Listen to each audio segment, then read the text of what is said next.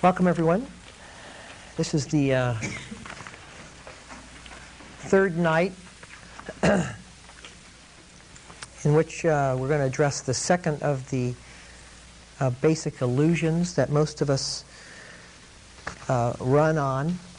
And um, each, uh, each evening's talk is then uh, the alternate week is a discussion on that homework topic, which addresses tonight's issue. So, for everyone to pick up one of the homework uh, and um, read it, and actually, the next time we meet won't be until January 8th. So, you have a few weeks to mull over this particular homework session. so, uh, incidentally, um, I was listening to uh, NPR uh, this evening, and um, they were uh, talking about uh, Buddhism becoming um, one of the uh, moving into mainline um, American culture, and they um, they talked about it because, uh, in fact, Madonna is going to have a Buddhist ceremony for for her wedding.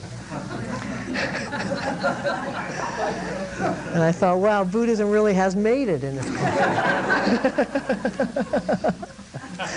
country. So we, we beginning to feel more and more like the end crowd, right? so this, this topic on the four basic illusions is a very significant topic. and I want to warn us as we approach these, uh, each of these illusions, first of all, that they are holograms of each other. Uh, and it's very, it's wonderful to see because if there's only one truth, then perceptions of truth have to be like different vantage points of the same thing. And in many ways, after you hear um, a great deal of Dharma talks, you'll begin to hear the common perception uh, inherent in all Dharma. And these illusions uh, very much uh, have that sense of uh, reflection of, of the other topics within them. So it's, a, it's an interesting uh, discussion to have because really we're only talking about one thing. and uh, just to back up for a moment, and the Buddha said that these illusions, these ways that we hold life, are deliberate. It's not like we just don't know they're ha- we don't know what the truth is. We know what the truth is. We, we um, choose not to look. It's a deliberate not choosing. And so we're all guilty. We're all guilty of this. A not wanting to know, a deliberate denial. so last week we talked about the illusion of thinking things uh, to be permanent when really they are not. And today we're going to talk about the illusion of the root of unhappiness, taking what is inherently incapable of satisfying as satisfying.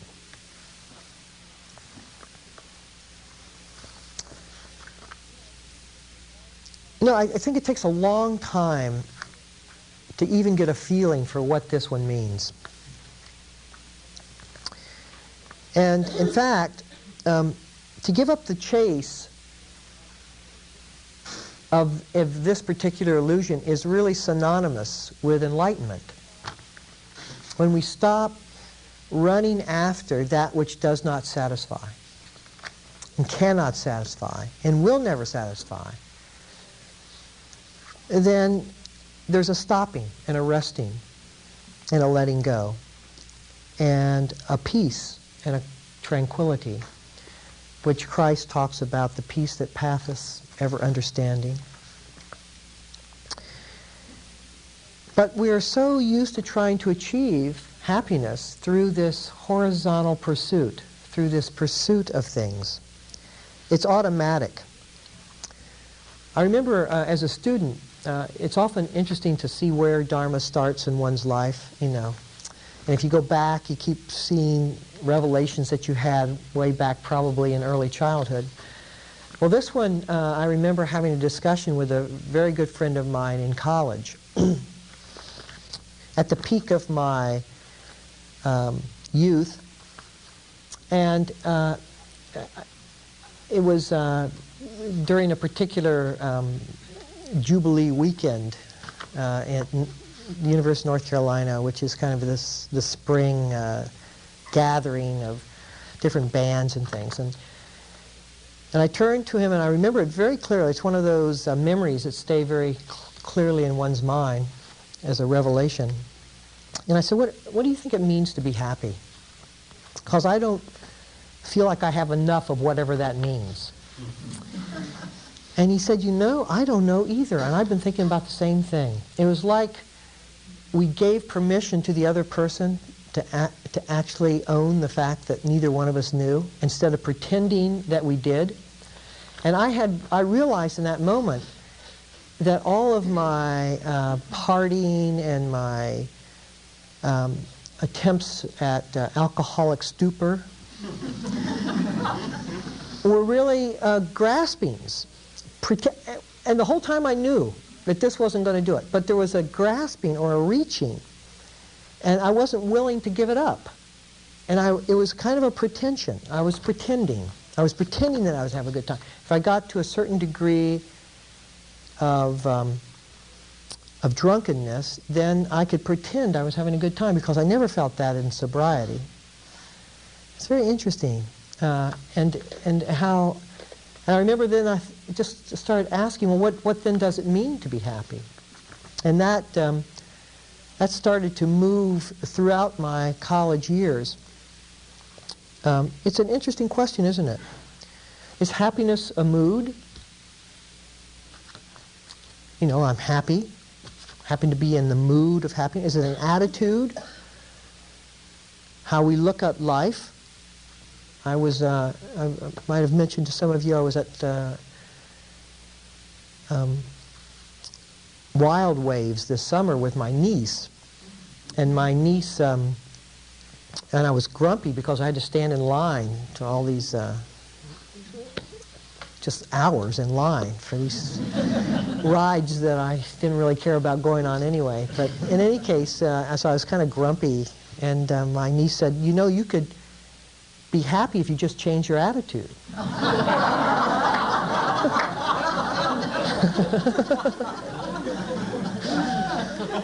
so,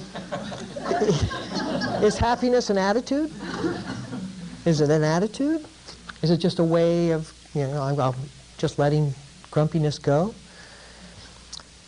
Does it mean the absence of tension or anxiety? Is that what happiness is?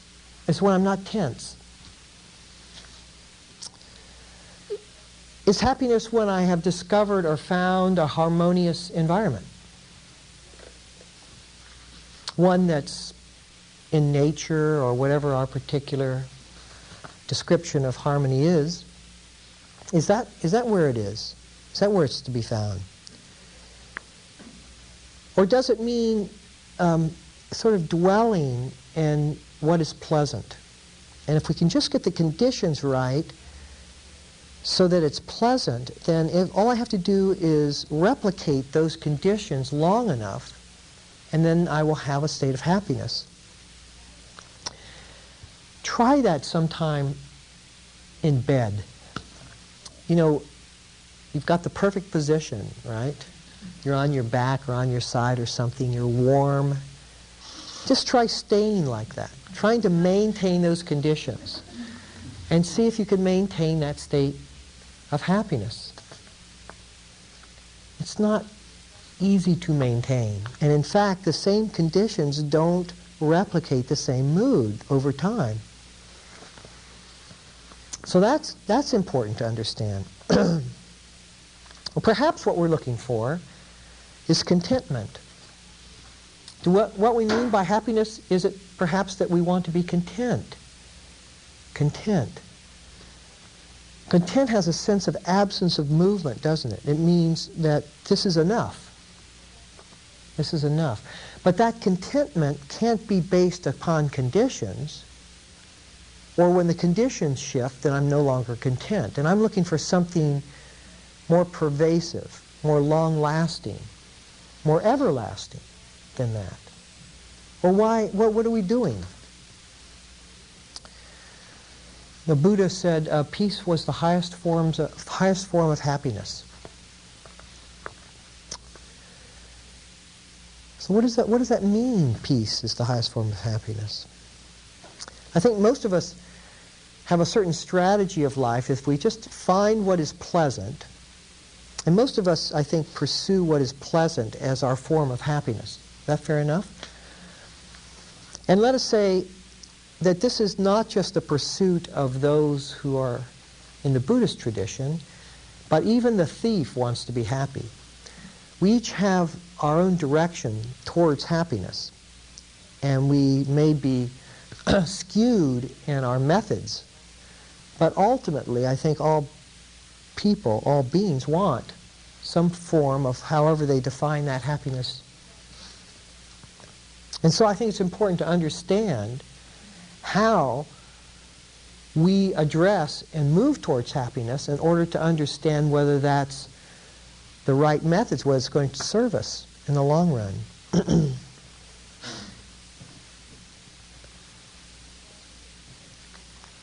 well, I think it, from, the, from the mind's point of view, it makes sense that if I just found something that was pleasant and just sustained it, like I, if I just could eat chocolate cookies instead of spinach, you know, if I could just find what I like, and then you know you eat chocolate cookies and something else occurs. It throws something else out of balance. Conditions, when you sustain conditions over time beyond their natural duration, beyond their natural life, it throws the whole thing out of balance.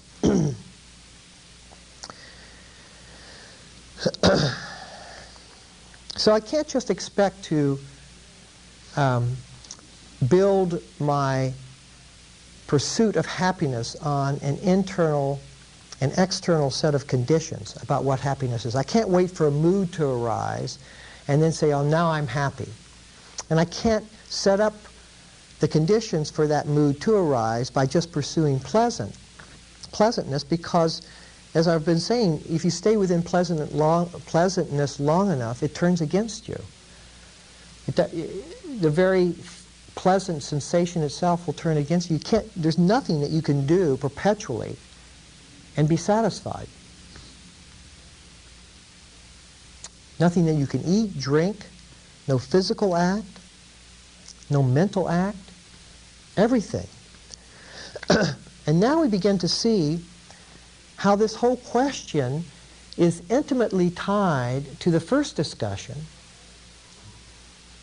the hologram that looked at the perception of truth as if is taking what is permanent to be they're taking what is impermanent to be permanent. And if we if we begin to merge these two questions, we begin to to look at the question of happiness as a question of impermanence, then we can see that no matter what I do, the conditions are going to change. No matter how I try to maintain a mood, no matter how I try to derive a mood, no matter how I try to prolong a mood, no matter what I do in terms of my physical location, no matter what attitudes I maintain, those conditions are going to change. That attitude, that mood, everything is going to is going to um, alter, be altered. And this leaves me leaves most of us feeling very um, despondent. And uh, really, um, in spiritual paths, they talk about a dark night of the soul, a time when we have reached sort of the end of our usual and normal strategies for acquiring and maintaining and de- determining our happy conditions and yet not knowing or having the depth of understanding to uncover any other alternatives. And so we just come to we, our, Our feet are tired of running after, but we have no other direction to go. what do we do? What do we do in that? Um, I, there was a, a nice um, metaphor of that state of mind in the monastery where I was practicing a um, years before I had practiced there in Wat Suan Mokkh in Thailand. Uh, there was another um, Western monk who had been there and uh, lived for a great number of months, actually, in a cave, and had died in that cave. And when they came to take his body out of the cave, they found uh, writings all over the walls of the cave. And one of the um, one of the uh, slogans that he had written on the cave wall was, uh, "Thank God, there is no um, way to acquire happiness."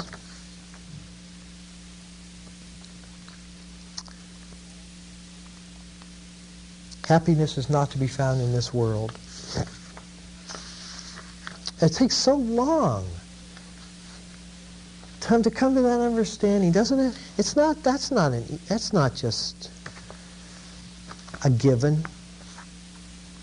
And if we're honest, each of us in this room are only partially have only partially understood that truth. If we're honest, if we're honest, and really, what we're doing in terms of our meditation practice is developing more and more clarity so that we can do two things. One is admit the fact that this isn't working, and secondly, discover what does work. Because if this doesn't, it's either, well, nothing works, and I might as well kill myself, which is kind of the, the logical next step if life isn't working and never will, or pursuing something that may be for, more fundamentally true than this particular strategy. so we get into meditation. And we actually, we use our meditation within the same strategy of the pursuit of happiness. Is this contentment? Is this peace? Have I found peace? Can I just keep this? You know, if I sit just like this, is this the real thing? Is this the firm ground under my feet? And to every answer, to every question, no. There's a resounding no. There's a resounding no to everything. And we just, the mind, just through its own nature, moves towards grasping and the, that grasping is an indication of the strength of that strategy. Now, you just find that moment when the breath is effortless, and the body's light, and the mind is tranquil, and there's a, is this it? Is this, is this it? Don't, don't we do that? Is this it? This is it. You know, all my other meditations, nothing compares to this moment. This is it. Now, how did I do this? How did I, how did I build this thing? Well, I set 22, it's 22 minutes into this on a Thursday at 7 p.m. At 7 p.m. next Thursday, we try it again, and tired or sleepy or nothing can ever last. You know, I um, pursuit of uh, happiness. I was reading where they asked the Olympics, uh, the Olympic Olympic athletes prior to the Olympics, that if they could take a pill and the ingestion of that pill will ensure victory in their particular event, but that they would also die after that event. Would they take that pill? 50% said they would. 50%. You know, it's just that, is that good? That's going to do it for me. That, now, this pursuit or using mindfulness and using meditation in this way, in which we go inward instead of outward for our source of happiness and contentment, must be found in here. Buddha said, look inside. must be in there. We wouldn't have sent me in. So are, the question is, are we going to save our soul or lose it in this lifetime? Because it's a metaphor for what most of us have given up. We've given up our, our, our spiritual lives, our base of spirituality in the pursuit of finding that one thing that will do it. And the search needs to be relinquished in order for our spiritual life to really grow.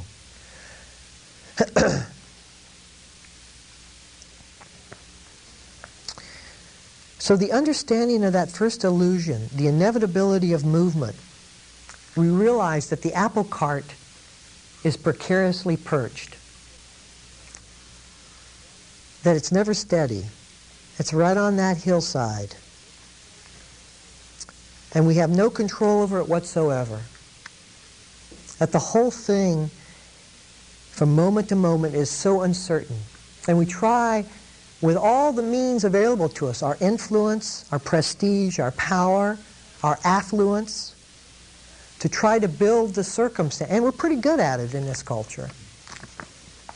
I mean, we're pretty good both at denial and we're pretty good because we consume such a large percentage of the world's resources in the attempt of doing just that,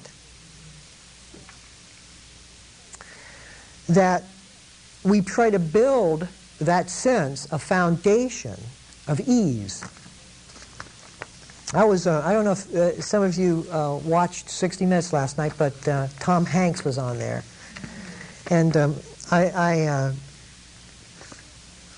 i like him as an actor, and one of the things he said, to, he was talking about the money that he's had from all these movies as a genuine uh, movie star. And he says, the only thing I can say about money is that I don't worry as much with it as without it. I thought, that's about it, you know. Yeah, there'd be less worry. There'd be less worry. He didn't say he was happier. He just, you know, if something breaks, his car breaks down, he doesn't worry about it because he just buys a new car. So that's about it. I thought, well, that's fair. You know, that's fair. I, I'll give money that.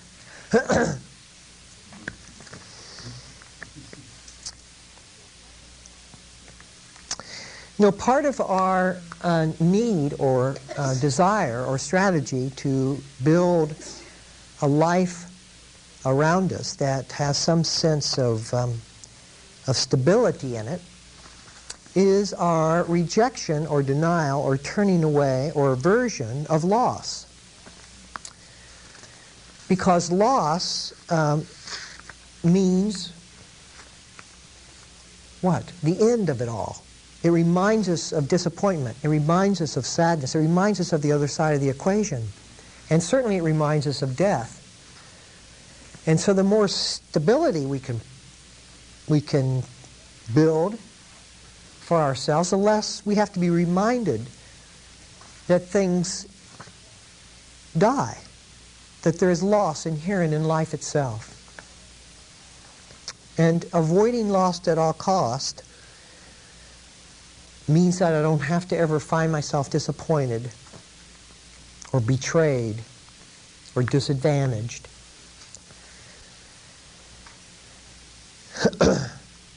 And yet that's the human condition. And there isn't any way to assure that those won't arise within our field of attention. And Freud called this ordinary human unhappiness. He said, The best I can do is exchange your neurotic misery for ordinary human unhappiness. I don't know if I'd sign that. Not sure I'd sign that contract. I'll give you thousands of dollars, and you give me ordinary human unhappiness. the Buddha took that as a starting point. You see, he took that as a starting point. He said, okay, this is the condition. He went outside the palace and he saw loss. And he says, whoa, this is the, this is the starting point. It's because of loss I leave home. I leave home because of loss, because of ending, because of change, because of transitions. And his resolve was that he will find he will find something that is not based upon the conditions of happiness, and he will rest there. He will rest upon something that is not a fabrication of qualities or states or contrived environments. He would find something that was more fundamental than the changing quality of life. And then he would rest there.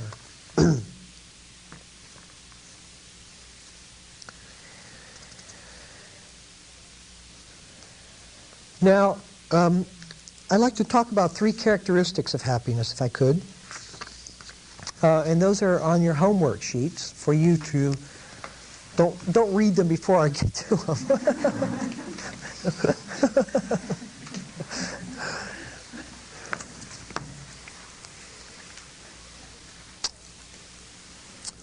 so the first quality or the first characteristic of happiness is that it can only be known in relationship to unhappiness.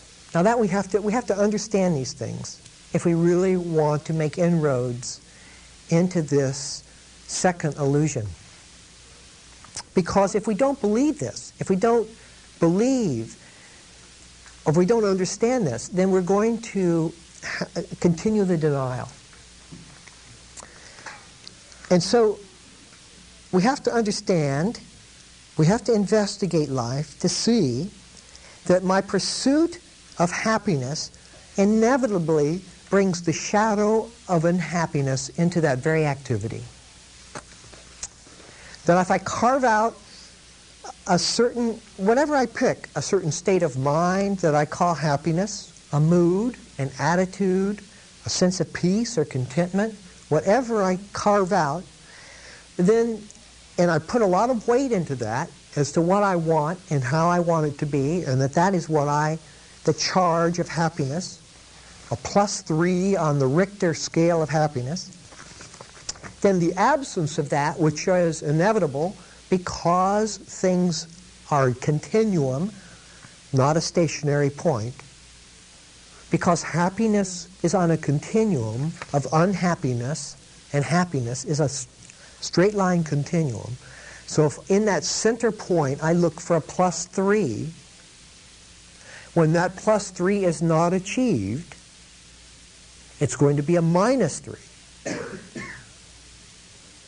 My pursuit of that particular point when it's not there is going to have the same weight negatively is my attraction and my pursuit of it. Right? Does that make sense? To, it has to make sense at all along the way. It has to make sense in everything we do. It has to make sense when we're sitting and we don't want the knee pain. It has to make sense on how we look at our internal experience. To see that anytime I move out, anytime I try to adjust the conditions and make the improve upon them, it means that the existing conditions weigh on the negative side of the scale exactly proportional to my pursuit and charge of the other side of the scale. If I don't want this knee pain at a minus 3, then I will do everything I can to get to the other side of the scale of plus 3. And I just keep moving like that. The absence of one is the advantage of the other. Whichever direction we go, they are mutually defined. Unhappiness defines happiness when it's based on conditions. this is right view. This is actually quite a nice statement. Because if you think of the whole continuum, the whole continuum as being the whole, and if you think of truth as being the totality of things, then you understand that you can't have half the truth. You can't say, okay, I just want this, you know, cut it down the middle, just separate the son of God. Two halves of the hemisphere. Right? but the whole is the truth. The whole is the truth. The pain, the pleasure, the sadness, the happiness. All of that. And to be able to bring that continuum back together and not to move in relationship to any part of it affirms the whole. When I'm adjusting the scale, adjusting the meters, you know, fine tuning it, getting my tenor rotor in the right direction, then I'm just trying to carve out the special conditions of that segment of the whole instead of the whole. This is part of it. This is it. This is part of it too. Knee pain is part of it. Fear is part of it. Passion is part of it. Anger is part of it. Sadness, loneliness, happiness, joy. And when I don't move in relationship to it, it means there is a completion in how I hold the whole. And as soon as I move towards it, that means I'm trying to carve out. You see? Get a sense of And so what do we mean by moving towards? Moving towards is really moving away from the moment. Moving towards means that this, what is being presented, isn't sufficient. The whole of the moment, the totality of the moment is not sufficient. what I'm actually doing is referencing the totality of this moment with another moment. And then moving towards the referenced imaginary moment in perspective of this one. But this is the only moment we got. In some ways, we're trapped in it. I mean, it's not as if you could think another thought but the one you're thinking. You don't have that ability. No one does. This is it. Moment after moment, this is it. And that, and this is it, is all that it will ever be. We just keep referencing in our imagination something else and then moving towards that something else, even though that something else is not a part of this moment. And so we live with the imaginative reality of what we want to be rather than what is.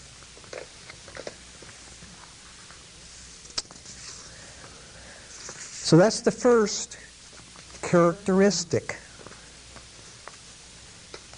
of ha- happiness. the second is that pleasure and pain on which happiness is based is hardwired into our system.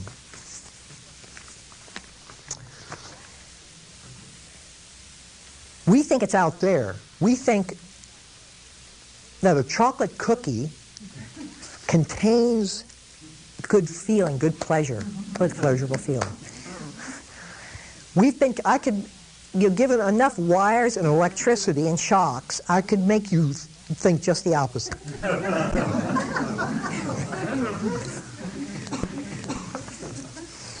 it's in here. And the conditioned reference for each and everything that we see in life is all is hardwired into the system as being pleasant, unpleasant, or neutral. Everything. We have that disposition, that orientation, that posture to either approach, avoid, or space out, depending upon what the feeling tone inside of us is for those particular individual objects. So if, if you're sitting and you have knee pain, most of us have a sense of unpleasantness associated with that. That unpleasantness is not inherent in the knee pain. It's inherent in us. We then take that sense of unpleasantness and build a whole strategy or a whole fear-based scenario that has nothing at all to do with the physical sensation of that pain. It has to do with us in the hardwired way that we are postured towards that unpleasant quality, towards that pain. So that's important to understand too, because we think we're pursuing pleasure in the outside world, never realizing that it's in here. And it's interesting just to see that for a moment. I mean, you look around or you, you can just, objects are all neutral. They don't, I mean, the things themselves in the world have no inherent ability to attract or, that, that ability, that propensity is in us.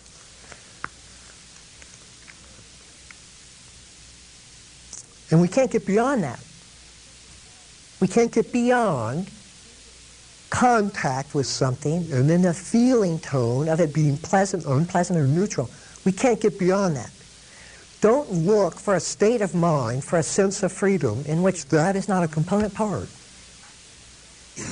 Don't wait for your knee pain to become pleasant. It never will.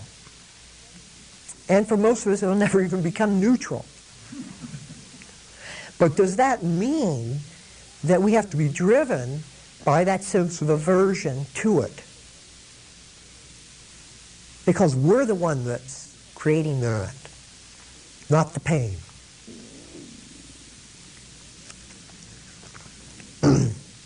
so that's two of the three characteristics. The third characteristic of the characteristic is that desire on which most of us is the mechanism through much, which most of us pursue happiness, is insatiable. it, it's just, it's, um, it's like one of those paddle ball things. just keep, the harder you hit it, the quicker it comes back. It's on that string. And it, it does. It just and really, if you look at some of the ways, the moments in which a desire is momentarily satiated, you know, you have a tremendous desire for chocolate, or you have a tremendous desire to hear the bell 42 minutes into the sitting with one eye cocked open, you know, watching, hoping to hear the words may all be. And when you hear those, you go, ah, the desire's gone. Your desire's gone, isn't it? And you say, oh, I could sit here forever. you could sit here forever because the desire is gone, not because anything has changed when you're sitting. The desire has been the aggravating component. It's the desire that's been driving. It's the desire that's the, that's the burning quality of the mind. And that's insatiable. It can't be, you know, I, my grandmother told me that if I ate enough chocolate, I could break the habit. I proved her wrong.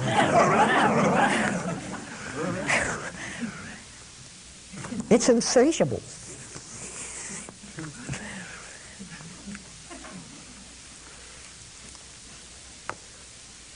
So that means conflict is inevitable when something's insatiable. When it won't stop just because we've momentarily satisfied. It can't be reasoned with. It's not as if we can talk to it. So now what is, no, now so here's the problem. Now what are we going to do? Okay, here it is. We can't chase after pleasure for we then create the shadow of our own unhappiness That's the first characteristic. We cannot eliminate pain because it's part of the very experience of un- the unpleasantness is part of the very experience itself, part of our very mind itself. And we are stuck with an unrem- unrelenting, desiring mind. There it is. I just, I, we call this life. So at some point we bottom out. I don't know how that happens exactly, except our eyes begin to open. And we've, I guess it's just because we've run up against the wall and hit our head so many times that we're just tired of the bumps and the bruises. And if we just look at it a different way, I just, I can't, if it doesn't work this way, then it's got to work that way. We go 180 degrees and we say, okay, let me learn how to hold my internal world. Let me see what happiness is built upon. Let me see where contentment really lies. Does it lie in anything that the mind produces? Does it lie in anything that the world produces? And when we really see that it doesn't, we just, it just doesn't move that direction anymore. It comes to a rest. And it only comes to a rest because it knows the pursuit has no fulfillment. It does not come to a rest in cleverly dis- dis- deciding, philosophically or intellectually, that I'm going to try this for a while. I'm not really finished with my pursuit of happiness, but let me see about this thing. We've got to be finished with these methods, with these strategies, in order to come to a rest. We can't talk ourselves into it. And that's where most of us are in this room. If not,